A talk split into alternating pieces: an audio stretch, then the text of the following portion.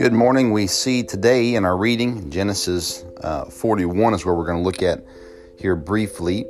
Uh, some encouraging things. We, we read yesterday of Joseph and um, all the negative things that seem to keep adding up in Joseph's life. And we come to Genesis 41 today in verse 37.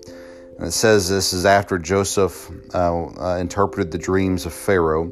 It says, And the thing was good in the eyes of Pharaoh and the eyes of all his servants. And Pharaoh said unto his servants, Can we find such a one as this is, a man in whom the Spirit of God is? And Pharaoh said unto Joseph, For as much as God has showed thee all this, there is none so discreet and wise as thou art. Thou shalt be over my house, and according unto thy word shall all my people be ruled. Only in the throne will I be greater than you. We see a couple things in this. Uh, first, we see the consistency of God in Joseph's life.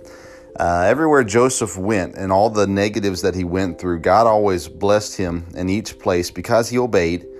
Uh, God always blessed him, and we see his rise to authority in every situation that he was in. And this continues now in Pharaoh's home.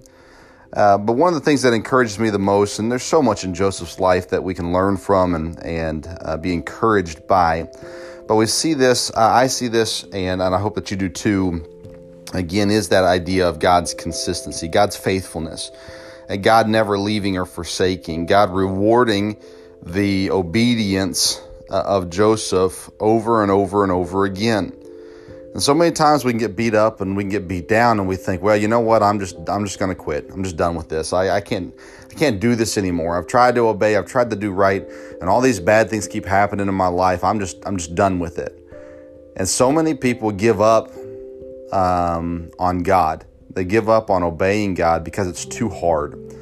Yet Joseph went through um, rejection of his family, to slavery, to uh, uh, rejection or to uh, uh, lies about him, to prison, to uh, f- those forgetting about him for a, a long period of time, till finally he stands before Pharaoh with an opportunity as God gave him the uh, the interpretation of the dreams. And we see that Joseph was consistent about giving God the credit. And even here, Pharaoh understanding that it was because God, as he says in verse 38, uh, can we find such a one as this man is, a man in whom the Spirit of God is, someone who God is, is, is speaking with and, and guiding and directing. It was all obvious in Joseph's life. But out of this all, I just see God's faithfulness. Understand that God is the God both in the low times and in the high times, and He's with you always. And He is consistent to take care of you, to provide for you, and to reward you for your obedience. So stay faithful, stay obedient, and watch God uh, take care of you and reward you uh, for it as well. I hope that you have a wonderful day.